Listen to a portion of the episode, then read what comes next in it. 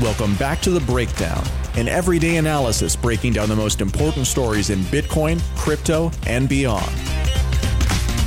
This episode is sponsored by Bitstamp and CipherTrace. The Breakdown is produced and distributed by Coindesk. And now, here's your host, NLW. Welcome back to The Breakdown. It is Monday, June 8th.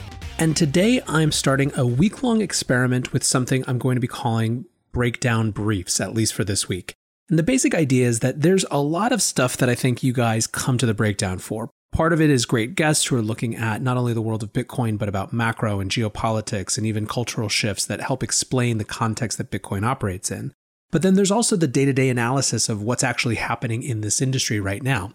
So I'm going to try for the next week to have at the beginning of each episode a brief, which is going to be three quick stories, a what and a why for each story, why it matters, followed by that day's either featured guest or the featured topic if I'm just doing a deep dive on a topic myself. So, with that, let's dive into the first ever breakdown brief. Story number one. Over the weekend, it came out that Brave had been redirecting with a Binance ref code. So basically, what happened was a user on Twitter called Cryptonator saw that when you type Binance.us into the Brave browser, it automatically added a ref link. And this obviously was not a great look for this company, which is all about privacy, to automatically add something to a user's feed. Brendan Eich, the CEO of that company, quickly came to Twitter and said, Hey, we made a mistake, and explained their policy on using reference links as a way to help support and keep the company afloat. And explained the whole logic, but also made it clear that they didn't think that you should ever have it be automated. I think that the why that matters, this wasn't a big dust up. It wasn't something that had everyone up in arms per se. It's more that there's a reminder for any company in this crypto space. If you are trying to establish or challenge the established order, you have to be so much better than the incumbents when it comes to things like user transparency and trust, even if it feels unfair relative to everything out there. Obviously, I think Brendan did the right thing coming to address this quickly, but the worst thing that you can be in crypto is reactive if you're a company that's trying to be better than the best. Just another great reminder of that. Number two, let's talk about the disconnect between crypto and Wall Street. And I think this one is really important. The what of the story.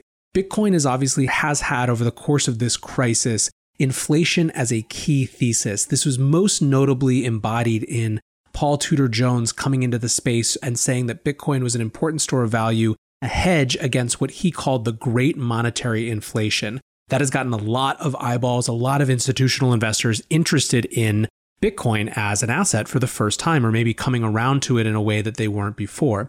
The problem is that bond markets are not pricing in inflation. Bond markets seem to believe that we are not looking to some sort of hyperinflationary scenario, but quite the opposite. Right now, bond markets are pricing in consumer price increases over the next five years of just 1.5%. That is lower not only than the Fed's 2% target, but down 1.8% from September. Basically, in September, the bond markets were pricing in 1.8% inflation. So, why does this matter? Well, there's a lot here. Obviously, there is fierce disagreement about these numbers and whether bond markets are right or wrong. And all you have to do is follow Preston Pysh to see kind of the counter arguments to this. But I think that the more important point, because again, this is the brief, and so I don't have time to debate all of that here, is that it's a great reminder of why it's important to not get stuck to any one particular narrative. Certainly, the hedge against potential inflation is an important part of the Bitcoin narrative. It's been one of the most resonant parts of the narrative over the course of the crisis with money printer Go Burr. However, it is by far, far from the only narrative of Bitcoin. And in fact, as we've seen police and, and governments crack down on legitimate political action, to me, something like the censorship resistance narrative, the making it harder for people to claim funds or freeze funds, seems to be a really important part of the modern story as well. So, the why here in this case is a reminder to not get overly attached to any one narrative, but understand the full set of value propositions that something like a Bitcoin offers in the modern world. Story three in the brief is Zbellion. So, what is Zbellion? Well, Zbellion is a shadowy organization that plays on Gen Z dissatisfaction and funds itself by stealing fiat through a global coordinated cyber attack with the participation of a huge number of members of Gen Z. It also converts that fiat to Bitcoin. If this sounds made up, that's because it is. This is from a 2018 Pentagon war game that was declassified through the Freedom of Information Act. And so, why does this matter? Well, I think the interesting thing is to see how the US leadership and political and military establishment viewed Bitcoin at that time. And now it may be, by the way, that in the context of this this military exercise, Bitcoin was a stand in for cryptocurrencies writ large, right? It, it, might not have been specific to Bitcoin, but just the idea of these digital currencies. And the point is that there is still a really strong focus on them as a vehicle for crime. And I think that has evolved somewhat, but I still think that the vehicle for crime narrative is potentially the most persistent and likely FUD that we will see even going forward. We have right now in America an increasingly intense political divide between the protest crowd and the quote unquote law and order crowd. And that law and order language is waiting to be deployed for other reasons. So I think it's just a good reminder of potential FUD that we might face in the future. And really interesting, no matter what, that this was a scenario that was cooked up in the Pentagon in 2018. So that is the first ever breakdown brief. Let me know what you guys think of it. Let me know what you guys want to hear about going forward. Like I said, we're going to try this all week. And if we have good feedback, we'll keep doing it. But for now, let's shift our attention to today's featured guest, Jake Hanrahan, founder of Popular Front. We are currently in the second week of protests around America and increasingly around the world in the wake of the police murder of George Floyd. These protests have become extraordinarily politically contentious as well as extraordinarily widespread. And the role of media in this sort of wide scale civil unrest is an important part of the story to tell as well. So today I'm excited to be joined by Jake Hanrahan. Jake is the founder of Popular Front, which is a popular podcast and media network dedicated to focusing on and reporting about underreported and irregular conflict, that means not just state to state warfare or military action, but rebels and advocates and protesters and you name it, but basically conflict situations around the world where people are advocating for something different than the system in power. Jake got his start with Vice. He was an embedded journalist in places like the Ukraine and in Turkey, where he was actually imprisoned for a time, which is to say that his experience is hard won. In this interview, we talk about his experience last weekend at BLM protests in London and the disparity between what he saw on the ground and what the police covered. We talk a lot about the political manipulation, so to speak, or the political capture is probably a better way to put it, of media on both the right and the left and how they drive intentional wedges around issues like this. We talk about some of the other parts of the world where conflict is happening. We talk about his work covering the front lines in Hong Kong last year and what he thinks about that situation.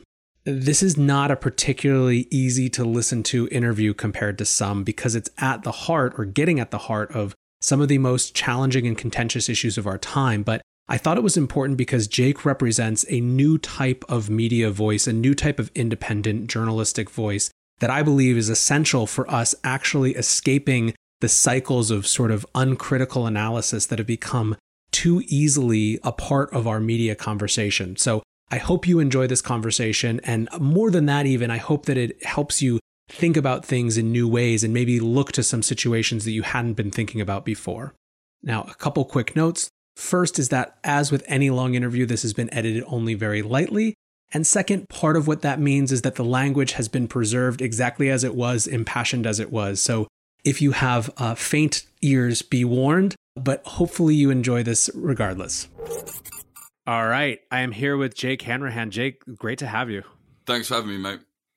So uh, I actually, you know, I don't often do this because I find that podcasts that are kind of like, "Oh, tell me about your background," are often boring. But I think it's actually relevant in this case uh, for people who aren't familiar with your work. Um, so, uh, can you tell me just a little bit about how you got into uh, conflict reporting? I guess, and and in particular this uh, this idea of irregular conflict reporting. Yeah, man, sure. So, um, I'm a I'm a you know independent uh, journalist based in the Midlands in the UK. Um, and I've been covering war and conflict all over the world now for about seven years. Um, started very early. I was like, what, 24, I think, when I first went and covered war. Uh, and I started with Vice News. So I was, you know, I was a freelancer before then and I was writing about war kind of from Britain. but you know, just kind of, oh, that's an interesting story there, and ringing people up in the country, not doing on the ground reporting, which is what I always wanted to do. And long story short, you know, Vice News when it first started, I was like, oh, I like that because I was already writing bits for Vice, but Vice News was what I liked. I was like, that's everything I like about Vice without the bits I don't like. So I, I just kept bugging the guy who became my boss basically got a job at Vice News, and yeah, man, spent like five years there, just traveling all around the world, covering um, war and conflict. But it was mostly for me, it was like, like you said, like irregular warfare, which is sounds a bit of a mouthful, but it just basically means like non-state actors, so like militias, paramilitaries, rebel forces, that kind of thing. People fighting against the state or fighting against regular militaries or regular armies or whatever.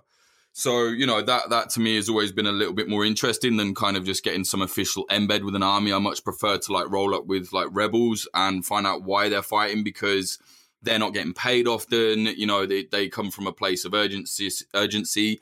Um, and you know, I, I, just find that incredibly interesting, just in kind of like a human way, especially when it happens in like an urban environment where people are living, and then all of a sudden their town is turned into the conflict zone that to me is so interesting and so important, I think, to report because, you know, people are getting shot up and killed while they're just sitting at home.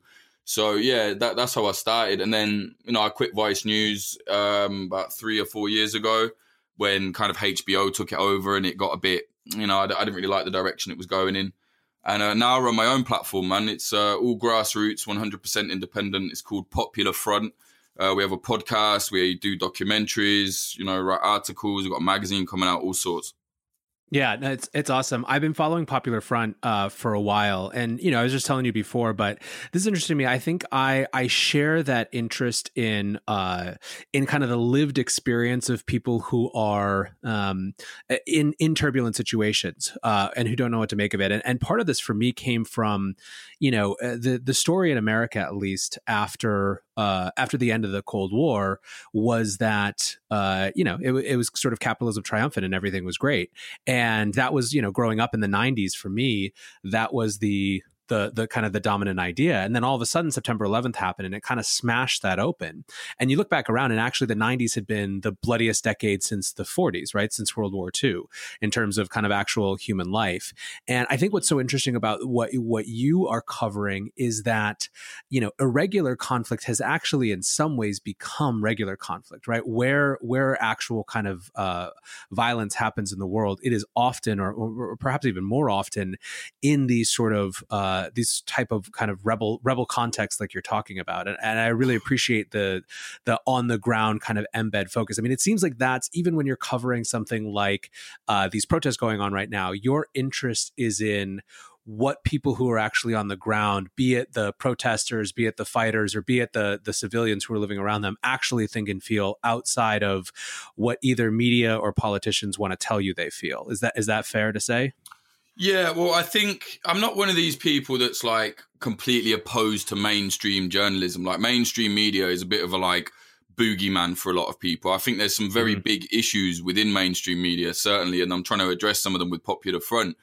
But I, am not like, you know, I'm not like, oh, all mainstream media is bad. Don't believe what they tell you. It's all controlled by blah blah. Like this, this kind of a conspiracy theory, you know, and it's not real. But certainly there are elements where mainstream media, especially in the last five years, is just failing on an unbelievable level in terms of letting people know what's going on. And it's like you said, because they're not on the ground as much because of the lack of money they have now, there's huge job losses in the journalism industry, and you have really stupid like like the, the people that have been there the longest who are like you know that need refreshing and getting rid of never really get get got rid of it's always like it's always like the lower the not lower but like the the lower paid staff you know what i mean which are often the people on the ground and i mean let me tell you when i was working for vice you know literally shoulder to shoulder with rebel fighters as they're fighting a war you know in very dangerous places i was getting paid fuck all do you know what i mean so mm-hmm. uh, it's quite similar to a lot of places people are getting paid very little and they get dropped first and then what's left is just nonsense like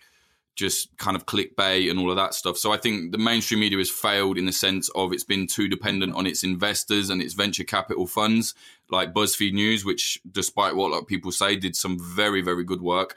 And we've just seen them kind of collapse because of the other side of the BuzzFeed business, which is just you know manufactured nonsense.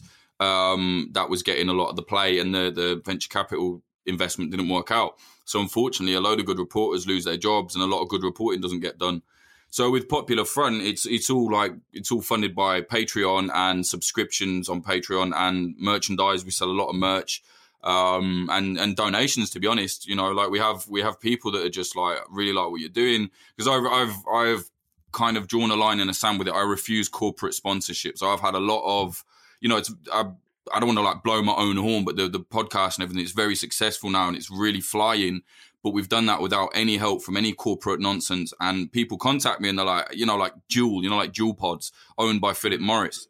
Now they wanted to sponsor Popular Front, and it's like, no way, I'm not letting some like big corporate monster that has given half the world cancer from cigarettes sponsor my podcast just because it would make me a lot of money. Like that doesn't to me, that's like against what we're about. Like Popular Front is not like politically biased. The only thing I say we are is like anti-authoritarian always. So whether you're left, right, center, I don't care.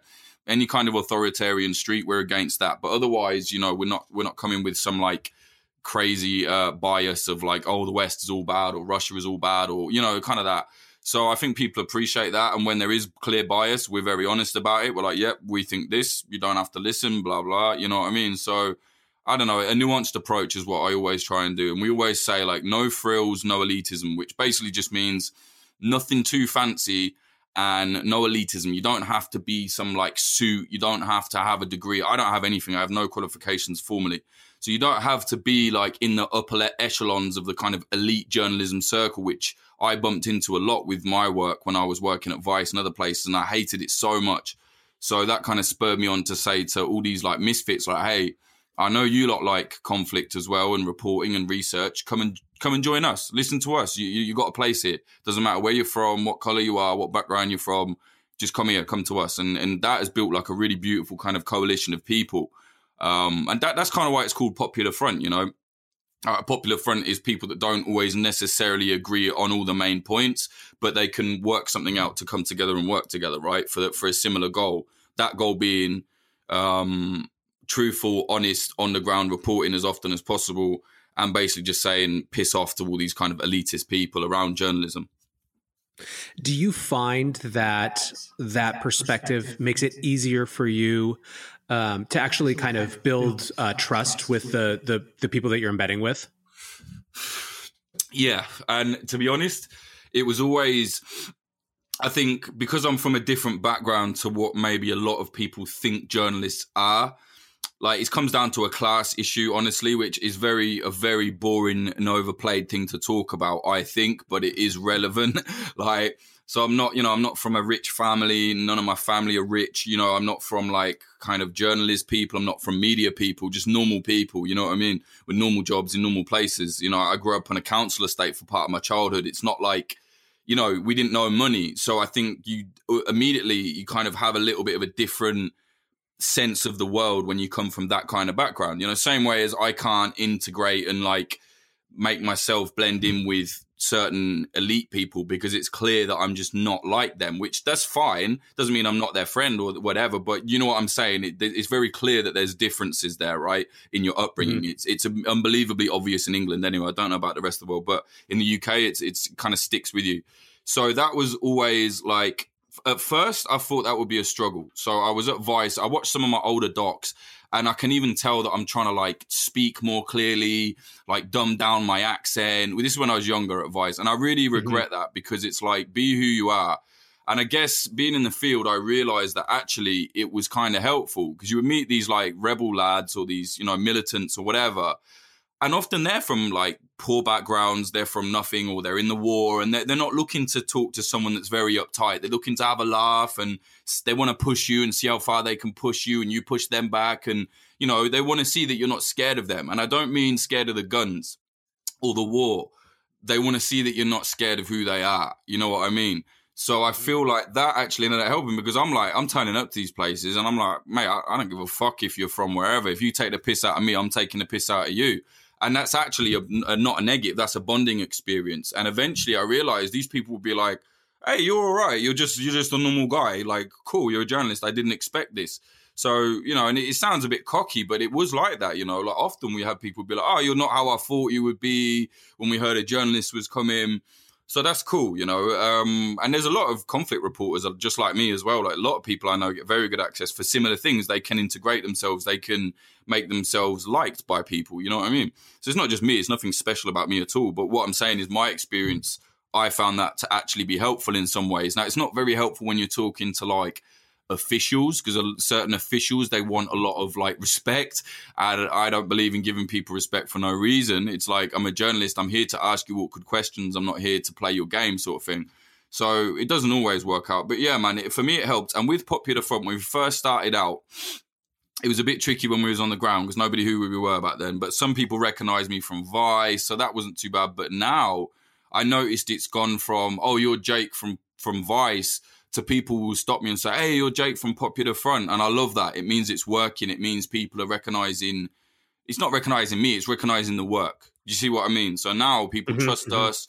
We have a lot of enemies because we're very. We're not about like we're, we're not wishy washy. You know, we have like some hardcore Chinese communists coming in the thing and saying you shouldn't talk about the Hong Kong protesters. They're just liberals. They're terrorists, and we just say, yeah, go fuck yourself. You know, you, you're a you're a hardcore communist you like authoritarianism, you're scum. Like, and we will be like that. We will draw a line in the sand like that.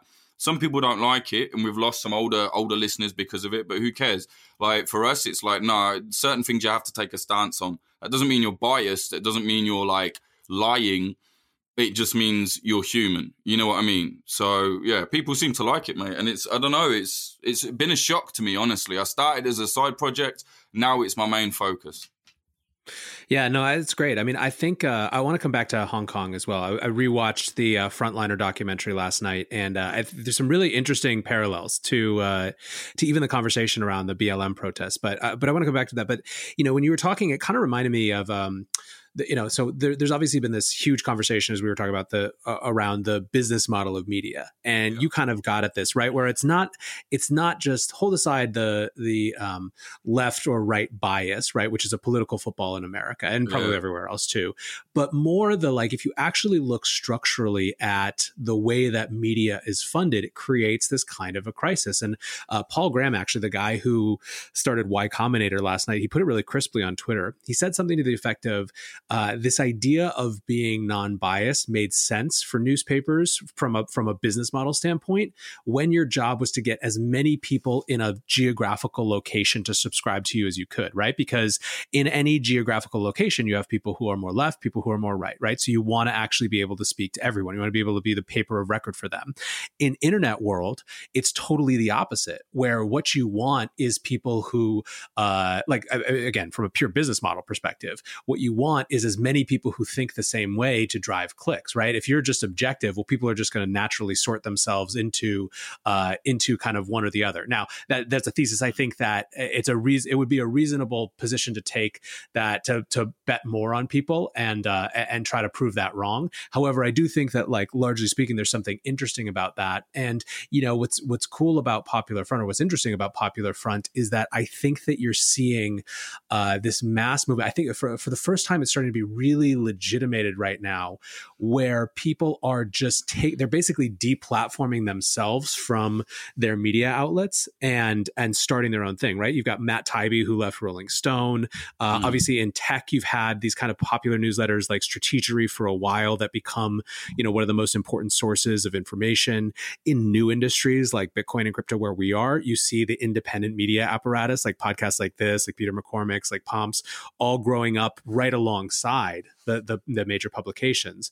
Uh, and so I, I, think particularly with the type of reporting that you do, that was always a hard spot for for papers. They had to be really committed to that type of coverage to focus on this, right? To to mm. to, to, spend mm. resources against it. Definitely. And so it, it, it, you know it makes sense that you're finding this this kind of uh, success shifting off and just and, and and accumulating and building the community of people who for whatever reason whatever background think that this is important and want to support it directly yeah no definitely and i think um it's i don't know it's like it is a business model but it's also kind of you know what i say when people say what is popular front? I say it's grassroots independent conflict journalism and like it really is grassroots because yeah, it's a com- it's a business model, but at the same time, it's just come organically. Do you know what I mean? I, I never expected it to blow up like this. I just was mm-hmm. very determined and I knew what I wanted to do. And I knew the attitude that I had. And my attitude within myself with journalism was from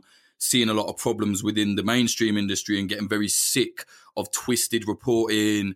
Or there's a very big problem as well where basically mainstream journalism generally in the UK is kind of liberal centrist kind of vibe, right? And that's fine. That's like what most of the country probably are, right? But the the mainstream liberal journalists will suddenly tell you you're an activist and not a proper journalist if you deviate any way from their central liberal line. So if you go, well, actually, that's you know, like for example, I'm seeing now, like you know, journalists that painted themselves as kind of leftist for a while when it was popular, are now suddenly being like save the police. The police are getting hurt in the UK. And it's like, well, why weren't you saying that when people were fighting against the police in wherever? Oh, because our police are good or whatever. And it's like, for you, maybe they're good. In your life, in your London bubble, maybe they're good. But let me tell you, I've got a lot of friends and myself as well where the police have not been good. Now, that doesn't mean I'm abolish police. I don't, any society needs a police force, whether you call it that or not. But it cannot carry on like this, is my opinion. Now, all of a sudden, that makes you an activist to these people. It's like, well, I'm not. I'm not saying to you you're a liberal activist because you have your views. Do you know what I mean? So why all of a sudden do they want to paint the other side like that? And I think that a lot of people are waking up to that. A lot of people know that just having a different point of view doesn't make you a fucking activist. You can be a journalist and be a human and have an opinion on things, so long as you don't let it cloud your work. Do you know what I mean? Every journalist has an opinion on something. Yes, we have to be objective, but 100% objectivity means you don't really seem to feel anything. And a lot of people want to know the feeling of something because that is all part of the human experience, which journalism is not just bullet points. Do you know what I mean? It's not just meant to be bullet mm-hmm. points, in my opinion. I think it should be about nuance and I think it should be about kind of discussing and trying to break down these complicated issues and make them simple um, or at least easier to understand. You can't make them simple, but you can make them understandable. So the way to do that is is not to just be like have a have a stick up your ass and be like, well, it's this, this, and this because the government, blah blah. Like you have to say, well, how about this? How about why are they doing this? They have their grievances, this, this, and this. Um, and I, I don't think there's anything wrong with that. Now that doesn't mean you suddenly become you know, you've got like Breitbart and Fox News, which in my opinion, I, I don't, it's not even journalism. It's just, it's just a, a joke really. Do you know what I mean? It's like anyone that watches that, I think deep down they must know like this isn't journalism. It's just my opinion being reinforced and given back to me or whatever.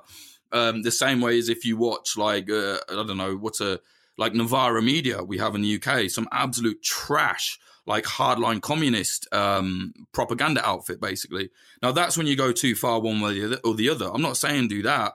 I'm just saying be a fucking human being. Do you know what I mean? And people like mm-hmm. it, man. People people are like, yeah, I get it. And sometimes they'll say, well, you shouldn't have done this. And I'll be like, yeah, maybe not. Maybe you're right. Admit to your problems. And then other times I'm like, no, you shut up. Like, you know what I mean? You don't have to take on everything that's if you could if you could bottle that lesson uh, for for people on Twitter and sell it as a course, you'd be a rich man. Oh um, uh, so actually, though, you know, so so you mentioned something about uh, how the protest has been covered in the UK, and I wanted to ask. Mm. This one of my questions going into this. What is your perception about how these protests are being covered around the world? And and honestly, actually, let's let's add a different element to this. Why do you think? What's your take on why these protests are going global? Whew, well, that's a good question, but a small question. First. A small yeah. question. I'll answer the first part first. So uh, it's it's relevant as well because I was at the protest on Saturday in London. So that was the first big, like, organized Black Lives Matter, anti-police violence, solidarity with George Floyd protesters. George Floyd kind of, you know, police killings protest. It was a lot of things basically, um, and immediately I saw the media already even like BBC, which a lot of problems the BBC has, but they're often quite good with stuff like pointing out what something is. But even they were kind of doing dodgy things where they started talking about coronavirus spreading and then using images from the protests. And I thought, oh, wow, isn't that interesting that they would suddenly do that? Um, but anyway, so the London protests, it was completely peaceful for 90% of the day, right? And, you know, I was there from start to finish. Um, so we marched from Parliament Square Um, it's pretty disorganized, but you know there was people dipping in different routes, going for marches down, and it all came to the U.S. embassy. It was all calm there. I mean, it wasn't calm; it was very heated, but it was it was non-violent, you know. And a lot of black organizers making sure it was non-violent. And I must add as well, like the crowd was completely mixed. It was majority black people, but there was so many white people, Indian people, Chinese, every every every race you can think of were coming to say like, hey, this is bad, this is bad, and we're showing solidarity. Now you got a lot of like right wing kind of trolls like, why even bother? Our police don't even have guns. They don't shoot black people in England. It's like, firstly, Google the word solidarity. And second, like, you have no idea the actual other issues. Like, I have friends, black friends, that get stopped and searched on their way to. I've got one friend who's like a solicitor. If he's on the way to the gym wearing jogging bottoms and that, he might get stopped and searched. If he's on the way to work, you know, he works as a solicitor. It's it's kind of ridiculous.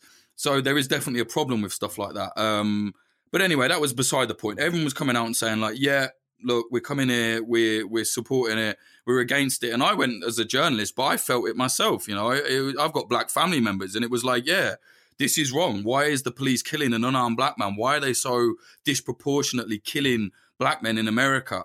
um, unarmed black men, like again, the word is disproportionately because people keep bringing up these stats. Disproportionately, that is the important part of it. That's actually the big takeaway you should get from it. Anyway, and you know, it's like, yeah, of course you're going to come out here and show solidarity. There were old women, there was everyone there.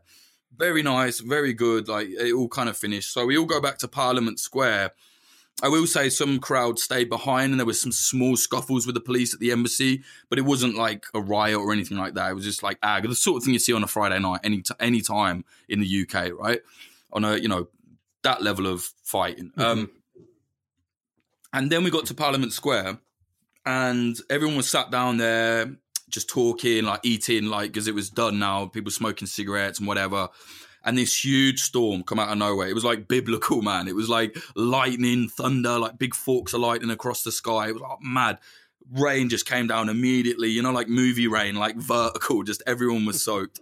And we, we all ran, everybody ran, and we ran to like the side and under this, under the kind of, there's a bit where there's shops nearby, and they've got like a, a shutter across the front so you can kind of get under it away from the rain and everybody was dispersing up Waterloo Road. I was walking back with a friend. We were leaving, and then all these um, bully vans, uh, uh, like riot vans, you know, slang bully vans, but riot vans turned up. Um, uh, I don't know, like ten maybe, and then there was about over hundred police were just forming a line and clearly like revving themselves up, getting very like aggravated, um, or at least like kind of you know getting themselves ready.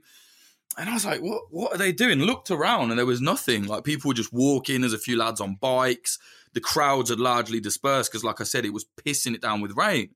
Um, and then they just charged. I, have honestly, if I hadn't seen it with my own eyes, mate, I would not have believed it happened like this. It was so weird. They just charged, and everyone was like screaming, like what? Like, like there was loads of young girls nearby because they just, you know, like I said, it was a peaceful protest with all different people, and like everyone just started running. The the sirens went on, and they ran to the middle of the road near Parliament, and they just formed a, you know, like a formed a human chain.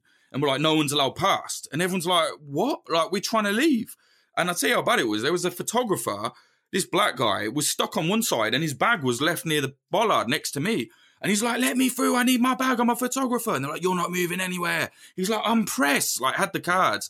And I, you know, I had to pick up the bag and, and give it to him. It was like, what is going on? Like, so it was very confusing then the police, we have this technique called kettling where they just keep pushing you, pushing you, pushing you back. And they pushed everybody up until like it got into this like maybe 30, 30 by 30 meter square between two roads around the cenotaph um, and it's still raining. There's maybe 200 like protesters are there. I'm there in the middle of it at the front, and the protesters for about three hours were saying, "Just move, let us go, and we will go peacefully." There was like organized. There were these lads, all black lads as well, like organizing, telling the younger lads, "Calm down, don't kick off. That's what they want. We'll just wait it out." Police wouldn't leave it, and then they started pushing forward. And people were like, "Look, stop pushing us. We will leave if you just open the chain and let us leave." Which they would have. Everybody was trying to go, mate. Like this was not an orchestrated conflict. Like this, people were trying to leave. I was trying to leave. You know what I mean?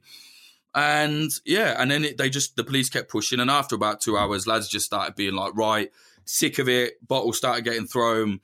Um, and then one of the police kind of pushed very heavily with his shield, and then it turned into a big fight.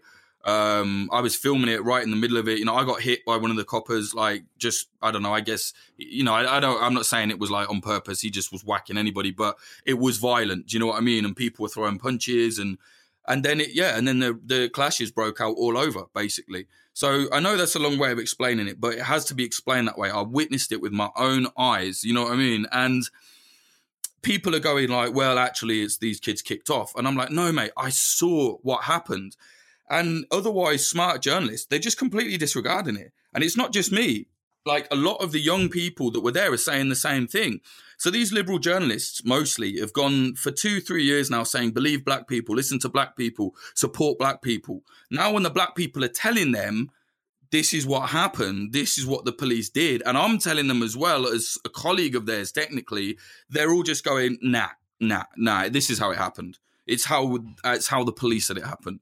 That to me, I would argue then that well, they want to call us kind of people activists. I'd say, well, you're an activist for the government in that sense because you're disregarding what the people on the ground are saying. Now, I'm not saying everybody at the protest was an angel. Certainly not. There was some bad stuff happen. Some horses got rocks thrown at them. Firstly, you shouldn't have a horse at a protest. That's the police's situation. They bring horses to protest, which I think is disgusting. Uh, a police horse bolted, um, and a police officer hit accidentally hitting some traffic lights and fell off, and she got very hurt, but she's all right. Again, right wingers were saying someone threw the woman off the horse. That's not what happened. She she went into a traffic light by accident. So anyway, so so the media then is saying like, oh well, there are riots now in London.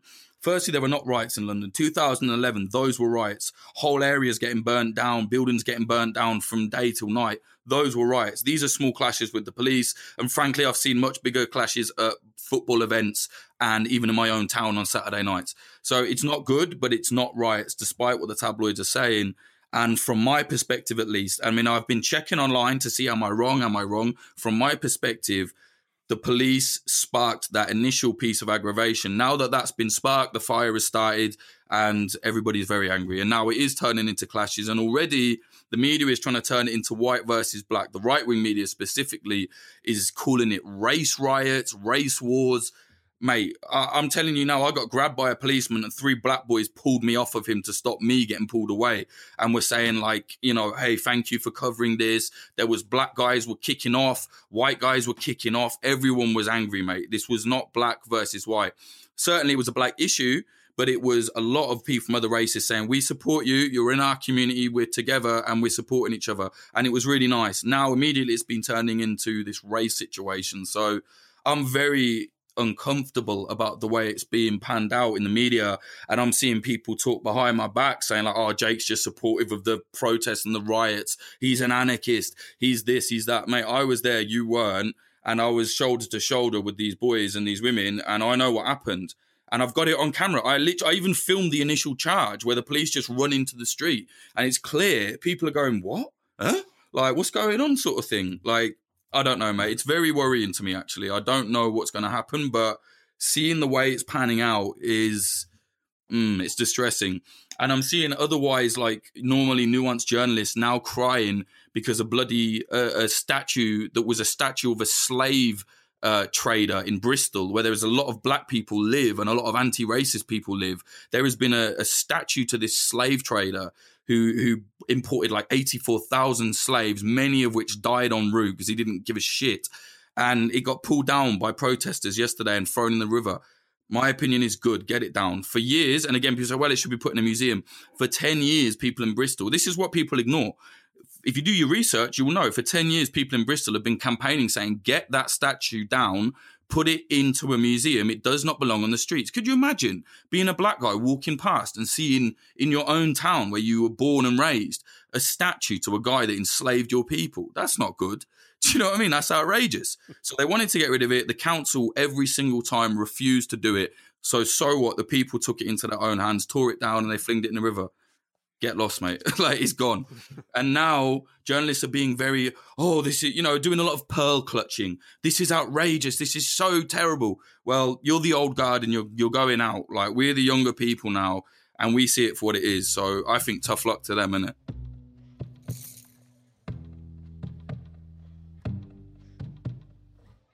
Bitstamp is the original global cryptocurrency exchange. Since 2011, Bitstamp has been the preferred exchange for serious traders and investors, trusted by over 4 million customers, including top financial institutions. Bitstamp is built on professional grade trading technology.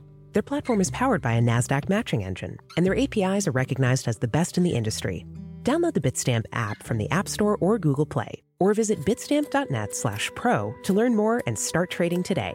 That's bitstamp.net slash pro. CipherTrace helps grow the crypto economy by making it trusted by governments and safe for consumers and investors. How do they do it?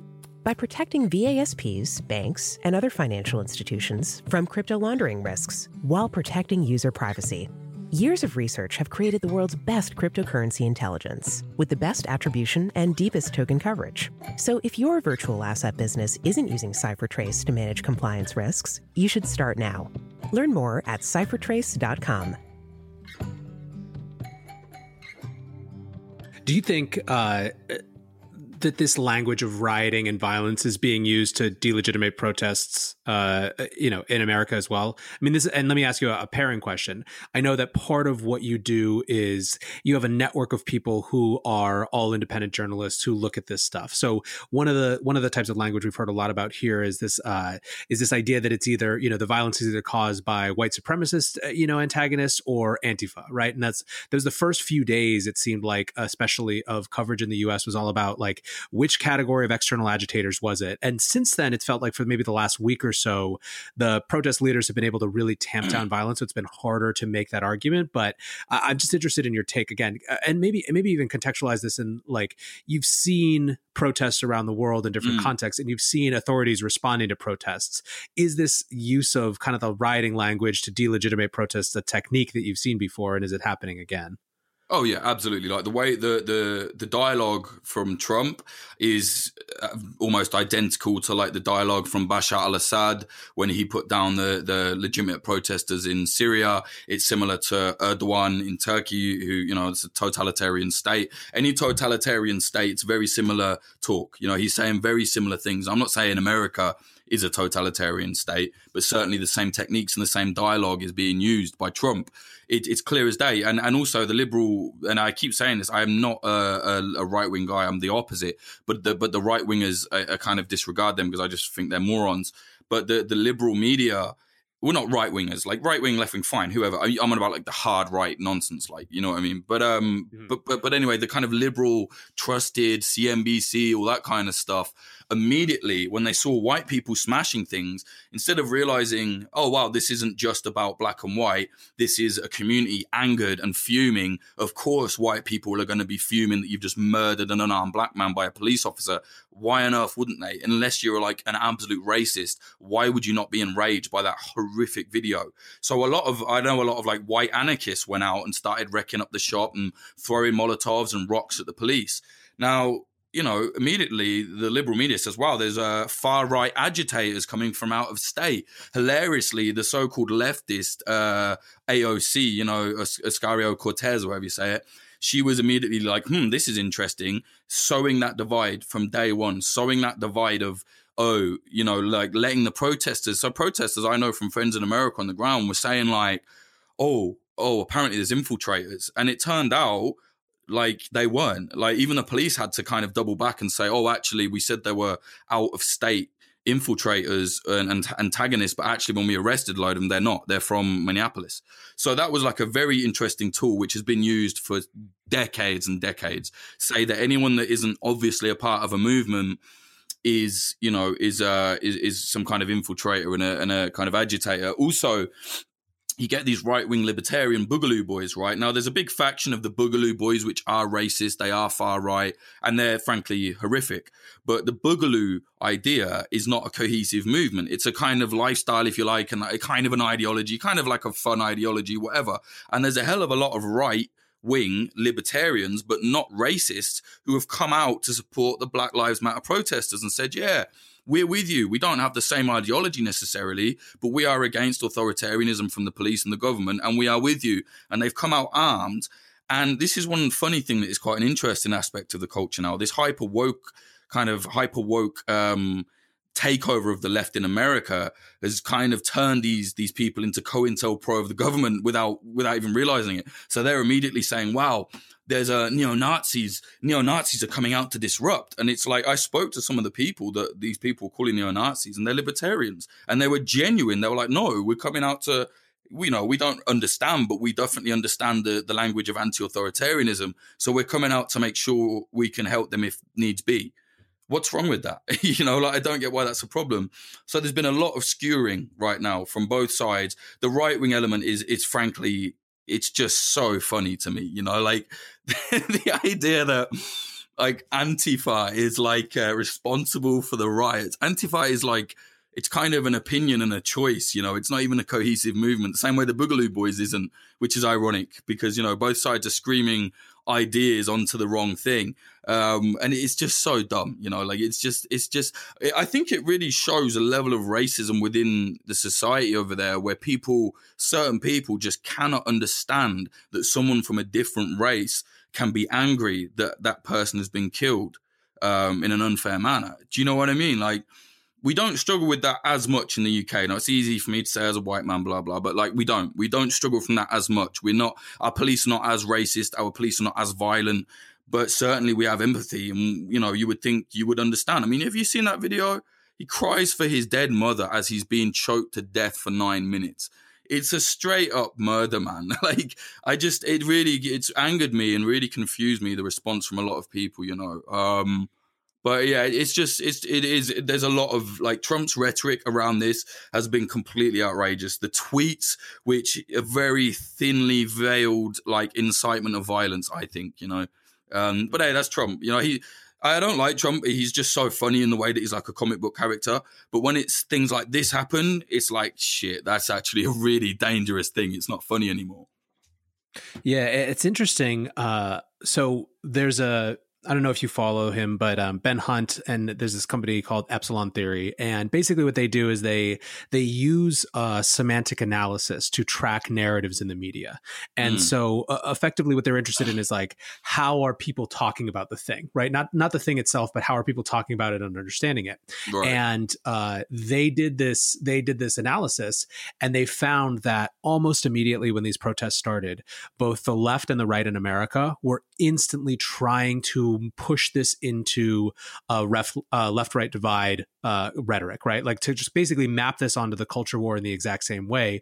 When in fact, to your point, the just the sheer human agony of the the particular incitement in this case was enough to pop people out of those those political bubbles. Uh, but the leadership on both sides is trying to push them back in, maybe even subconsciously trying to push people back into that. But that's that's the entire way that American politics is run, is mm. as this sort of you know. I mean, it's a, it's it's yeah, and it, listen, if if everyone is divided, the potential for actual systemic change and like, you know, removing of a, of a system and a system Absolutely. of leaders that, that almost no one likes is impossible, right? You have, you have two techniques. You have divide and distract and, and the political fault lines are a divide. Another great example of this, going back to your point about the Boogaloo Boys is there was right when the, maybe the first night or the second night of Minneapolis protests, there were a couple of guys who came out with, uh, with guns and they were interviewed and they were guarding a liquor store. And, you know, there's a two minute interview and if you watch the whole interview, what they say is, uh, we really support uh, everyone's right to protest. This is horrible, and there should be justice for George Floyd. Uh, but we don't support rioting or we don't support looting. You know, so we're just we're here protecting. This guy was trying to protect it from looters himself, and so we're just here, kind of, you know, out to make sure people are allowed to protest peacefully.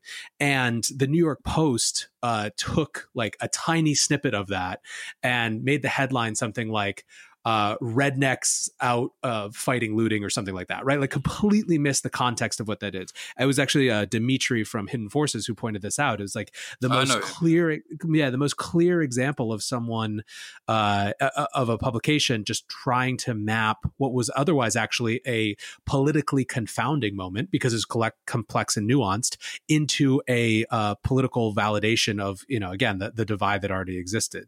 Um, so I don't know. It's it's a it's a hard it's a hard thing to watch covered. I mean, I saw I saw you uh, you tweet this morning that it's just basically impossible to wrap our heads around it right now. It's moving so fast from a from yeah. a just a, a, a coverage standpoint. Yeah, my, my mate Ali, uh, great reporter Ali Winston. He's I was talking to him this morning on the phone, and he said like uh, he said the news cycle is on meth, and it really made me laugh. And I was like, yeah, man, like it's just so difficult. And I honestly like our news is becoming becoming um, kind of Americanized in that sense as well. Um, but it's it's just tiring. I think even as like, I'm a journalist and this is my job, like to do this, and I'm just so tired already, man. It's just like uh, I'm tired of arguing with everybody and trying to explain that nuance does not mean uh, bias. You know, that's another thing that's been lost, like trying to explain and break something down. So when I'm saying, hi, like, this is what happened, the police did this to us, that's what sparked the clash. Oh, you're biased. Like, no, that's not bias. That's called explaining the situation, you know? And it's, it's all these buzzwords have seeped into the kind of common talk now. So it's like, oh, that's a biased opinion, Jake. It's like, mate, I've literally told you what I saw with my eyes. It's not an opinion. It's a a blow for blow account of what happened. That's actually reporting. That is the opposite of what you think it is. And just suddenly, because it doesn't tee up with the way people want it to have gone or what they want to believe, it's an opinion now. It's a bias now. So it's very difficult. When for me, you know, I'm very pessimistic about it all. I'll be honest, mate. Like it's all too late. I think nothing can be saved in terms of like the cultural shift. Um, maybe over years, years and years, something might change, but I think we're in a just turning into a dark age of like nuance. Do you know what I mean? Yeah. Well, so let's. Let, I, I want to shift maybe and, and take this sort of global. Um, so, like I said, I was watching uh, the the documentary about frontliners again last night. I'd love you to explain maybe a little bit what frontliners are and and kind of what you learned while you were there. But it was effectively about Hong Kong. And one of the really interesting things was you were talking to one of these guys about uh, why they were out protesting, and he said, "Well, at first it was the extradition bill, right, which was the mm-hmm. bill that would uh, that that basically kind of kicked the whole thing off." Um, and he's like, "But then." the police started ratcheting up the violence. And so all of a sudden it became about that as well.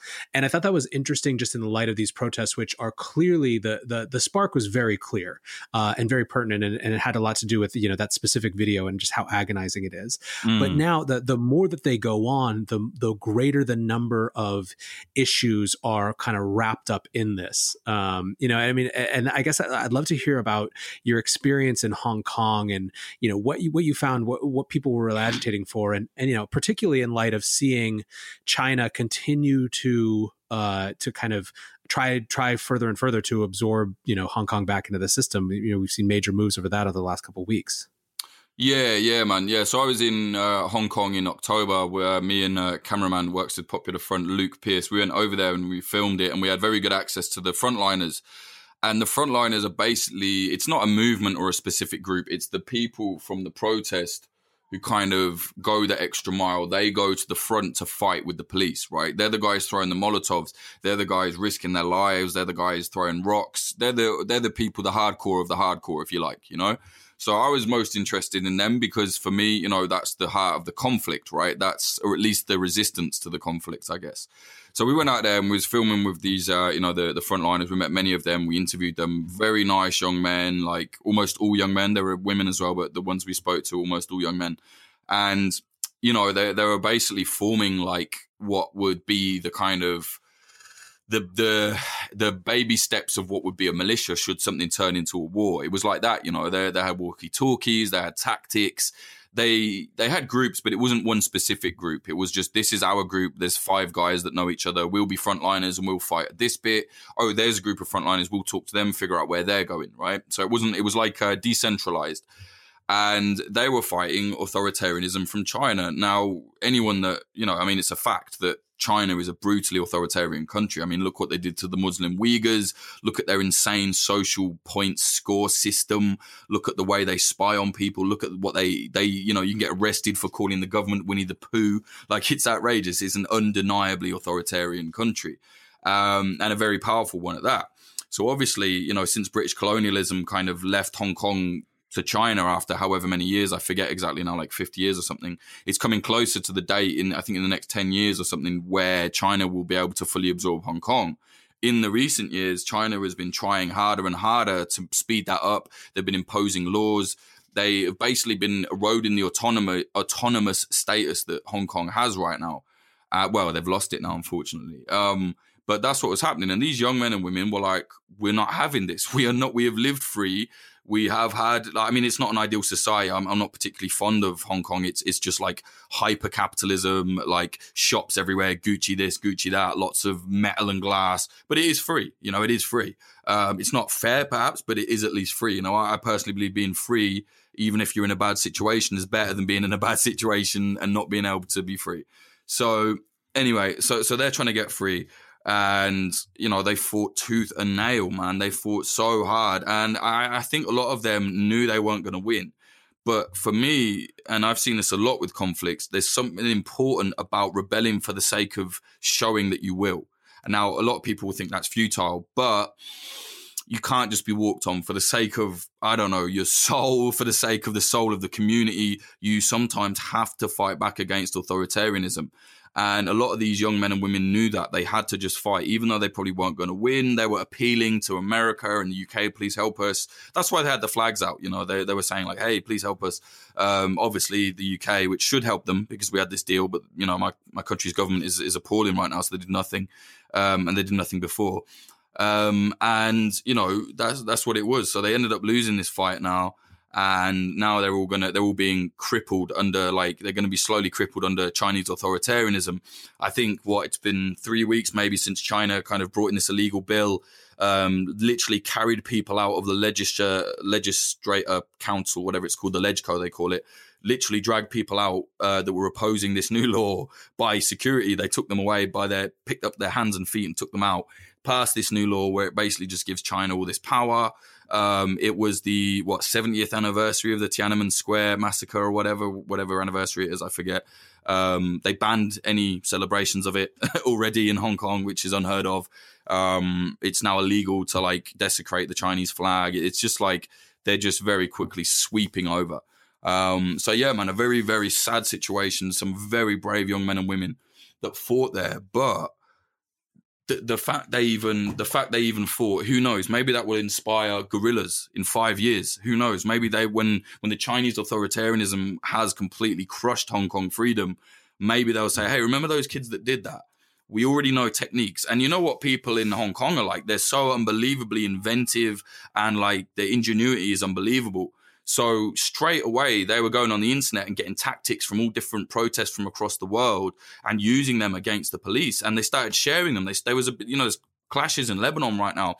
They started writing up on Reddit like things that they'd worked out that work as like small scale guerrilla tactics to fight the cops and and they were sharing them with Lebanese protesters. And there was these banners like solidarity between the Lebanese protesters and the Hong Kong protesters. Iraqi protesters were like, "We like them guys." They shared some information. Like the whole thing was like amazing, you know. And it's for me that there is that rebellious streak where people are just saying no. It's always important just for the culture of the world. I really believe that. Like, and it's not rebellion for rebellion's sake, as in like "fuck you, dad." It's rebellion for the sake of saying we will not be walked on or we won't go down quietly. And I do think that's important. I think people cannot be crushed like that. You shouldn't. You cannot be allowed to be crushed like that. You know, if you can fight back, do it. You know, and and these kids, they're not armed. There's no guns in Hong Kong apart from the police. They have guns.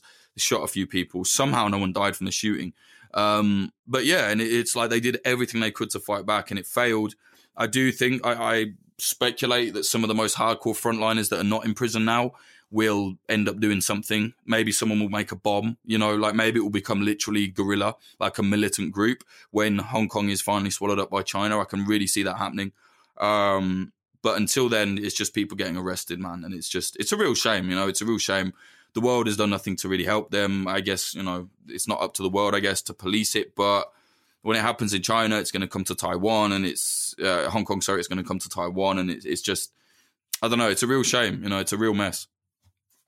Yeah, I think the uh, the the world right now it's an interesting question for how to how to deal with China you know that that hasn't really been engaged with for a really long time. Uh, actually, on Friday, I had uh, an old friend of mine who I went to college with, who's, uh, is a, a, spent a lot of time on China-U.S. relations, give kind of the history of the U.S.-China relationship. And the interesting thing that you see is it's uh, basically for the last twenty years, it's been kind of kicking the can ball, kicking the ball or, or, kicking the can down the road a little bit because you know George Bush came in thinking that he was going to try to figure out what their actual approach was going to be, and then he got distracted, you know, by the Middle East, by Afghanistan, or well, got distracted might be a little bit too generous yeah, a term. Made himself they, distracted. They shifted, shifted, yeah, exactly, shifted shifted their focus elsewhere, and the Obama administration came in and they had this intention to rebalance focus and put more focus on China, but they did, but without like knowing what their strategy was, and so now we're left with a situation where uh, there's kind of widely recognized human rights abuses, mm. but this incredible global economic interdependence, which is mm. a, a, a real serious question. And you know, every time that something like Hong Kong comes up, it creates a new front in that. And uh, yeah, it's it's a I think it's it's hard to see a situation around the world that has more uh, uh, potential, more potential to shape the the, the globe uh, in some ways than than that than that region. Yeah, they're just. I mean, I don't know what how to say it, but it does seem like the world is just kind of like China is kind of playing on Russia's rules, and I'm not like a guy that's like in love with the West and thinks everything the West does is good because you know certainly you know I've done most of my career in the Middle East. Like I know that what the West has done in the Middle East is often not good, but at the end of the day, like you can't just then go, oh well, let's just let Russia and China do what they want because there is always going to be a mm-hmm. force bullying the world, no matter what. You know, it's always going to happen. And when you just, you know, with Trump in office, I think that's been an absolute boon for like um, China and Russia because they realize now that like, right, we can just get away with it, man. Like they can just play all these silly games. And uh, and I don't think like it's all on Trump's doorstep. Like you said about Obama and Bush, like Obama's Middle East policies were like laughable. They're so laughable. And they added to a hell of a lot of chaos in Syria, you know, like and also like so many dead children from like Obama led um, uh, drone strikes in Yemen, for example. You know, so already that was already very just a mess. Now Trump comes in and is just like he just tips the world upside down. You know, and I just think China and Russia realize like we can get away with it, and like Europe is completely limp. You know, like Europe is like please stop it. Like we will sanction you. It's like, come on, like if you don't think they like these are countries, right, that don't really care about their people. Now, this is clear from, you know, like a guy the other day was like protesting, I think, on his own in Moscow, like singing some song, arrested. He's been in jail for 10 days, you know, like China, murder, murdering like Uyghurs, like putting them in concentration camps destroying like ancient mosques um like you know you know what i mean destroying any dissent they don't care about their people so it's like, what are you going to do? You're going to sanction them. Well, the people in power who who do care about themselves, they care about power. They're always going to be rich. They're always going to find ways around it.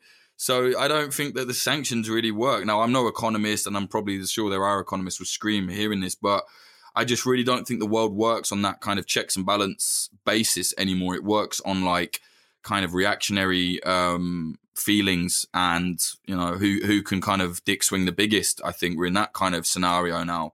China's very quietly just everywhere. Like they're all over Africa. You know, they're like they're essentially kind of doing a colonization of certain cities in Africa. Um, it's just mad. It's just mental. Like, and I just think you know we kind of set ourselves up to be shot in the foot because, like you said, so much manufacturing is over there, and we rely so heavily on it. So you know, whatever. It's it's it's just what are you gonna do, isn't it? Like, what are we gonna do? I don't know. I do worry. Like, I think a war might break out, man. Like, not like a world war, but I, I can see like an out of left field war coming where you're just like, whoa, what? Like that country is fighting them, like, and it will be something to do with some weird Chinese or Russian influence. In fact, right now there's clashes on the border in this area in India between the Chinese military and the Indian military. And there have been like small scale clashes because China's just moving into their land. And they're like, what are you doing? And China's just like, basically saying what are you going to do you know what i mean and it's it is de-escalating right now because neither side really wants the war but that's we, we're just seeing a lot more of that stuff I mean, look at Ukraine; that still hasn't been solved. Russia, just all over there still. It's just, it's just a mess, man. I think we're in this weird time where, after something goes on for a bit and the news cycle shifts, it almost doesn't matter anymore to a certain amount of people. And the governments that want to do these bad things, America included, recognize that, and they know that they can get away with things they couldn't before. I don't really want to. I'm no, I'm no psychologist or anything. I don't know why, but it just does seem to be partly because of the way things are covered, the way the access to information we have now. I don't know, man. It's just almost like the technology got so good, so efficient, so rapid that it was able to be co-opted by like you know like horrific companies like Facebook and other devil companies. I don't know who, like scumbags like Amazon, and you know, abusing workers, but it doesn't matter because you get your stuff, and you know, you know what I mean. And it, it's kind of like I sound like some like really played out like kind of uh, Tyler Durden type now, but it is it is becoming a reality. It, it is becoming the reality, you know. And I don't think even people I knew that like so-called normies, right, are even saying things to me now, like friends, and I'm like, yeah, man, you're right, and they're like, hang on, why is Amazon paying no tax in our country when they abuse our workers so much? Yep, like you know what I mean. It's not it's not Tyler Durden. That's just the reality. So it's it's a worrying time, I think. Yeah, and I think the, the the other part of the worry is that people get exhausted, right? People feel yes. like having to care all the time about everything and having to. I mean, it's just it's exhaust. You, it's understandable why people react by just kind of tuning out in some ways because it's really hard to to look at everything. You know, it's hard to understand how everything fits together and how these are. You know, it's it's appealing to have easy explanations that blame someone else. You know, and and I think that you're right that I don't know that I've ever seen a time where people are more skeptical of the explanations being given by by authorities on on whatever side. But at the same time there's a huge gap between being skeptical and knowing what to do next you know? I mean we're even seeing this now bring it back to blm let's like it seems to be consolidating from a narrative perspective around you know the action that people want is defund the police right? And i know you tweeted about this uh, mm-hmm. yesterday i think as well. Like you know but it's like what what what are the outcomes that we're actually looking for once we've gone out and agitated you know? It's uh it, it's really difficult. Yeah, well, I mean, I get the defund thing to a degree. Like, I think they have way too much money. They have way too much power. They've got like military vehicles. I mean, mate, like, look at these protests. That like immediately, police are gassing, tear gassing peaceful protesters. I've seen, I've been documenting it as well. There's been outrageous behavior from the US police. Um, and I think that in itself is an argument to say, hey, something serious needs to be done here. Um, me personally, I, I don't believe that I'm not a believer that a revolution is coming in any sense. Um, if I had my own perfect world, I'd like to live in a kind of autonomous community where you know your neighbors and everybody has to pitch in. Otherwise, the community falls apart. So everybody is kind of forced to look after each other in a way, you know, like not forced, but like if you want to live nice, you have to look after each other. And I think a community police force, in terms of someone that goes around answering problems that can't be dealt with elsewhere. So, you know, if your child gets kidnapped, you need some group that can go, let's go and get them. But when you've got people sending like people to prison for having like half an ounce of weed or whatever, like, you know, I've been pulled over twice this month because of like dumb stuff on my car. Like, in reality, it's just the police are just out there looking to get people. Do you know what I mean? And I don't know, personally, I've had a lot of bad experiences with the police, even in the UK. And, you know, we call them bully boys a lot of the time. And frankly, that's what it feels like. They feel like they're just out to bully you a lot of the time. Now, sure, there's a ton of like, like middle class kind of white people that can just, or any really race, I guess, will say, well, no, I've always had great experiences with the police. Well, that's fine for you, but there's so many people that hasn't. You can't just disregard a whole element of society because you had good experiences with them. And, you know, they people say, well, if you're not doing anything bad, well, why do you care? Well, the, the parameters of what is bad and isn't bad literally depends on officer to officer. And the government can change them rules at any moment. So I really think that, you know, this is also a sign now. So people want to say, oh, well, the police have been good to me. Well, now you're seeing the people that the police weren't good to and you're seeing what they do and they're kicking up a fuss. And in my opinion, I think it's good to be kicking up a fuss. I also don't believe, unfortunately, that peaceful protests do very much. I actually that's a sad reality. I don't really think that they do much at all. It's very, I mean, the only the only recent time I can think of when an actually genuine, like, kind of peaceful protest changed anything was the there was essentially an Armenian revolution, what last year or the year before. Um, but that only really changed when a load of the, the Armenian troops burst their barracks. They kicked off the gates basically and just ran into the streets and went hand in hand with protesters and said, "We're behind them. The government is not. We are not going to stop." Um, the protesters were on the side of the people. So you could argue that that wasn't even really non-violent because the threat of violence got very serious for the government there because the military started going against him.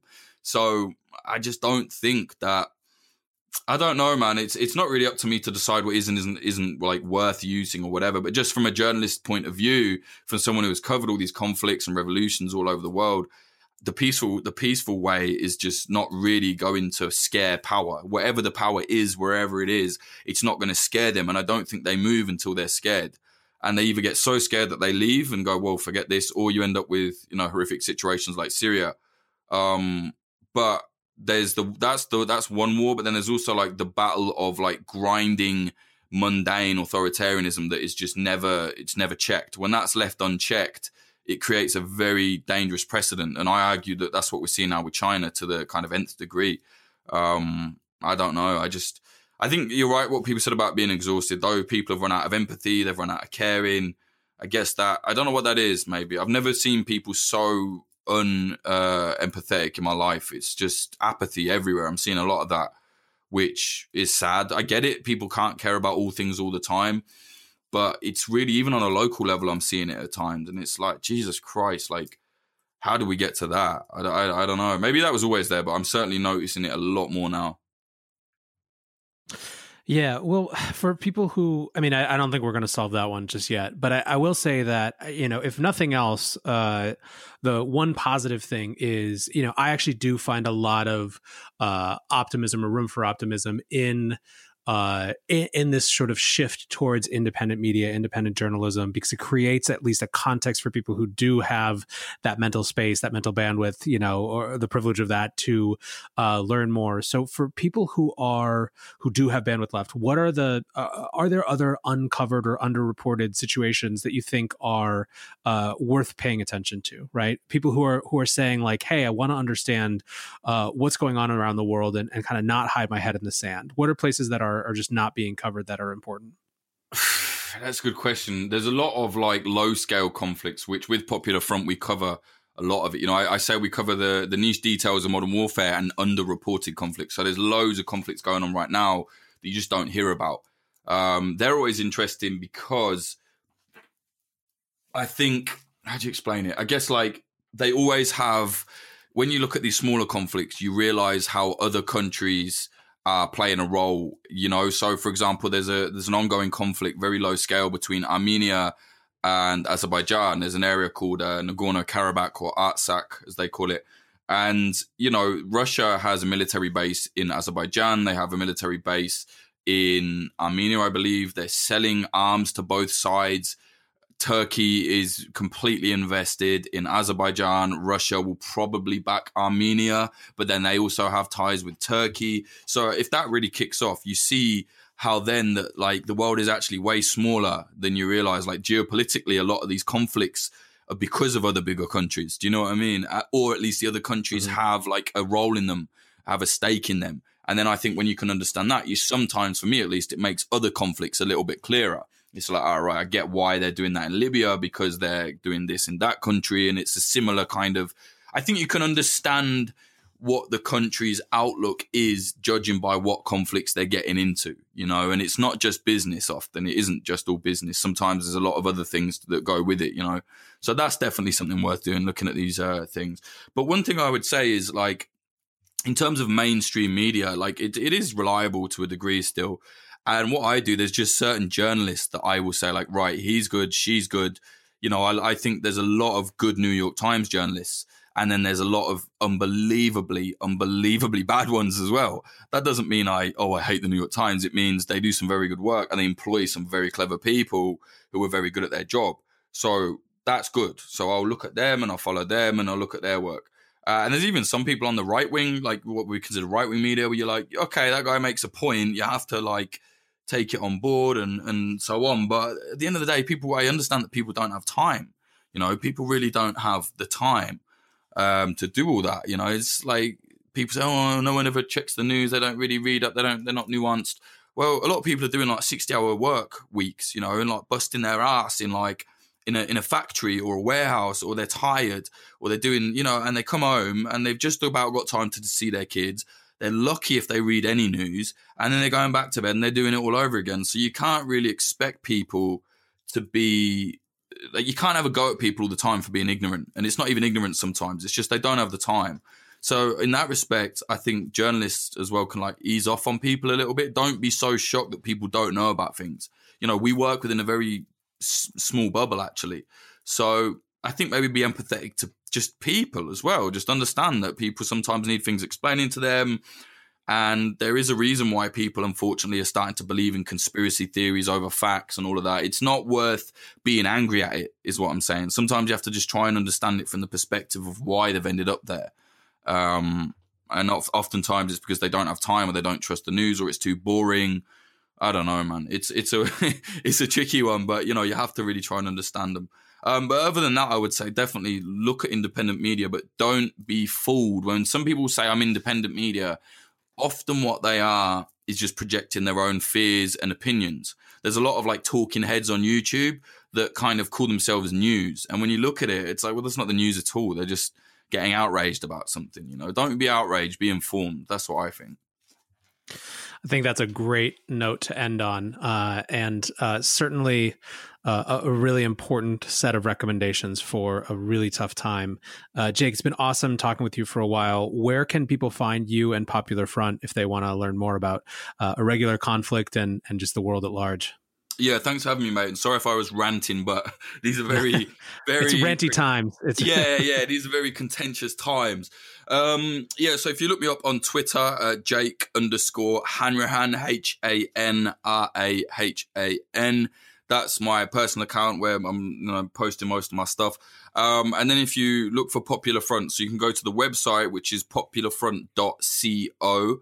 Um, everything is there, or just search Popular Front in the podcast app. You'll find us. Uh, I almost guarantee if you like this show, you will like Popular Front. Um, we don't take ourselves too seriously, but we do report on serious stuff. So check us out. All right. Awesome. Jake, thanks so much. We'll talk to you soon. Thank you, mate. Appreciate that. One of the things that struck me about that conversation is Jake's defense of traditional media, even in the context of moving out and doing a different path he clearly has issues with both one, the way that corporate business model influence changes what media can cover structurally, and two, the way that media seems to shift on a dime to accommodate their opinions to popular conventional wisdoms. But what he doesn't say is that mainstream media is a hopeless morass that's just a tool of financiers or governments. He doesn't say that at all. In fact, he points out that mainstream media is like any organization full of individuals who may or may not do good work. And it's important to understand those individuals and looking at it. Now, of course, that's hard. It's why it's easier in some ways to wrap our heads now around an independent voice, that we know their perspective coming into it. But I think it's a really important reminder to not paint things with such a broad brushstroke. Jake has every incentive to say, screw mainstream media, you should only be focused on independents like me, but that's not what he's saying. In fact, he's warning against shifting our perspective too aggressively from mainstream to independence pointing out just how kooky independence can be as well. So I think it reflects the larger complexity of the way that Jake approaches the world and reflects part of why I wanted to have him here. Anyways, guys, uh, let me know what you thought about this conversation. Like I said, I know it wasn't necessarily a, an easy one, but I think it's an important part of the story of the world happening around us. I think that without understanding this context of social and political unrest, we can't really understand larger patterns of economic and power change, which I think is kind of the core of what Bitcoin is about. Anyways, thanks for listening as always, and uh, be safe and take care of each other. Peace.